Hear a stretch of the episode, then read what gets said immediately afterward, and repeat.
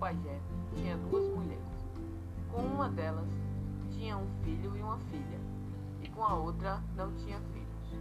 Gostava mais dessa mulher e só andava com ela, trazendo-lhe frutos, presentes e iguarias. Para a mãe de seus filhos, quase não dava nada. Um dia foram todos à floresta buscar petiscos.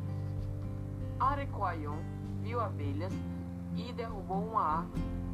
Tirou muito mel da colmeia e foi pondo nas vasilhas de cada um.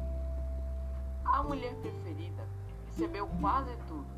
A outra, que era a mãe, não recebeu quase nada.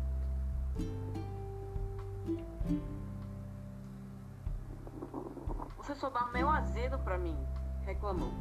Também quero bom para os meus filhos. E na hora tá, assim se chamava a mãe dos filhos de Arequaion, enfiou a mão na cabaça para pegar o mel que lhe era devido. Arequaion, para castigá-la, prendeu a sua mão na abertura da cabaça.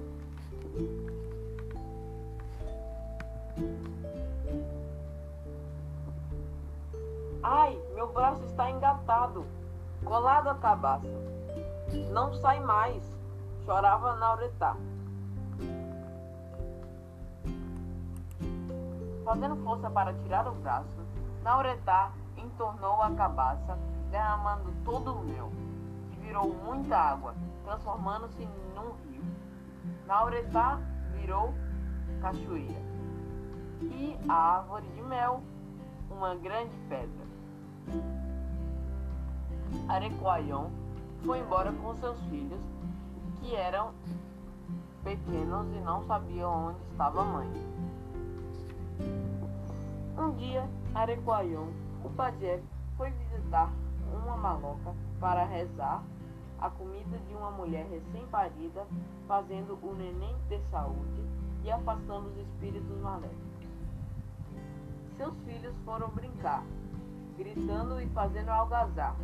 A outra mulher de Arequaion, brava, ralhou com eles. Calem a boca. Em vez de fazer barulho, façam silêncio para escutar a mãe de vocês, que nunca mais vocês vão recuperar, que virou cachoeira.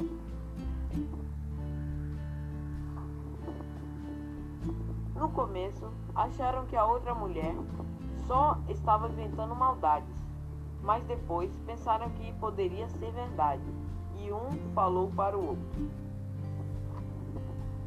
Agora, quando o bicho nos chamar, não vamos mais obedecer.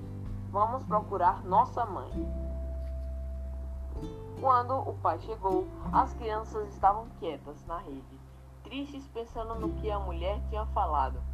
Arequaion trouxeram um bocado de carne de tatu para comer junto com o bicho de palheira e com o nosso tacacá.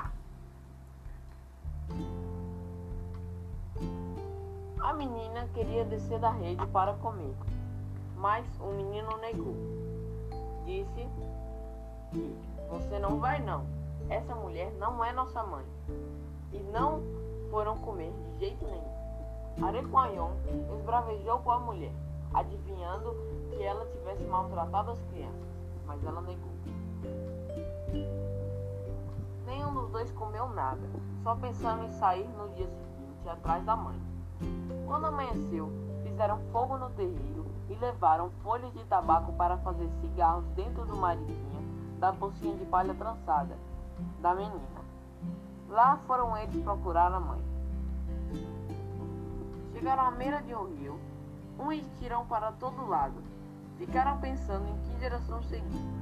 O menino acendeu o cigarro e assoprou em cima da água. O rio foi secando e só ficou o chão, bem torrado, só por causa da fumaça de Aricapua, o filho de Ariquaion. Foram andando onde estava seco, andando, andando, até que chegaram à cabeceira do rio, mas nada acharam. Então, nossa mãe deve estar debaixo disso tudo, pensaram. Ainda mais, soprando, soprando, secando as águas, ainda sopraram um dos últimos cigarros. Acharam bem onde estava Nauretá e viram a água em redamoinho, girando, girando. Aqui está nossa mãe, gritam alegres. Sopram de novo e viram a mãe com o braço preso na cabaça, com a outra que estava livre, e Nauretá mandava os filhos voltarem à aldeia para escapar dos perigos. Não, mãe, viemos buscar você, eles protestaram. Aricapua fumou um cigarro, esfregou na mãe, soprou, desmatou à beira do rio, fez casa, roça, plantou macaxeira, milho, todas as plantas apareceram já prontas. Nem foi preciso esperar a roça crescer. Vamos ficar morando por aqui, Mana, disse Aricapua, para tirar nossa mãe. Deixaram só um pouco d'água para a mãe ficar. O resto secaram fizeram roça. Fizeram, então, uma xícara grande, bebida fermentada, para chamar muita gente que ajudasse a salvar a mãe. Chamaram todos os pássaros, o pica-pau, o mutum, o cujubim e etc. Chegaram todos e foram dormir em duas malocas grandes que Ericapoa tinha construído. Quero que vocês soltem a minha mãe, pede Aricapoa, e prometia retribuir em comida. Todos ficaram pelejando para tirar a mão de Nauretá da cabaça de pedra, mas não conseguiam. Sempre quebravam o machado. Haviam dois irmãos, pica-pauzinhos, Siquiná, que nem estavam ligando, ficavam só brincando. Aricapoa não lhes dava comida, porque eles não ajudavam. Para os outros, saía, saiu muita comida. Num momento, é, Siquiná falou para o seu irmão: Vamos soltar a mão dessa mulher. Todo mundo passa bem e nós passamos mal. Todos os outros pássaros já tinham quebrado os machados, já estavam cansados. Quando, quando os Siquinã entraram de. Teve já também arriscar os próprios machados, lascas para todo lado, em todos os campos, na cara das pessoas. Ficou visível a mão de Lauretá, já solta. A Vicatuá tirou a mãe, levou-a para casa. Assim que ela chegou em casa, engrossava muita comida para Esquilão. Mas os dois Esquilão não comeram, de raiva por terem sido bem artinhados no começo. Vinha pato, galinha, ovo e eles recusavam. Acabaram indo embora sem comer.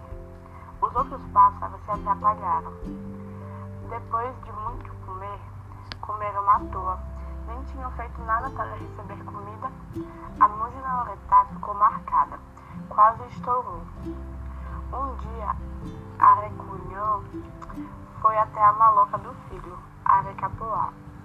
Tinha saído para caçar. Arecunhão pediu para Nauretá catar seus piolhos Deitou no colo dela e Nauretá ficou catando os piolhos da cabeça de Arecuiô. Nisto, Arecapoá chegou. Quem mandou esse homem vir aqui em casa? Aqui não pode. Arecapoá tinha um pássaro de criação do bico, de bico e rabo, branco. Capoá, possivelmente o japó, parente do japim, que come mamão da roça, ordenou-lhe. Vai furar a cabeça desse desgraçado. Não dizia, não dizia mais pai, não. O pássaro voou, sentou na cabeça de Arecuã e furou-a. Está doendo, tira esse bico daí, ele está furando minha cabeça, gemia Arecuaium.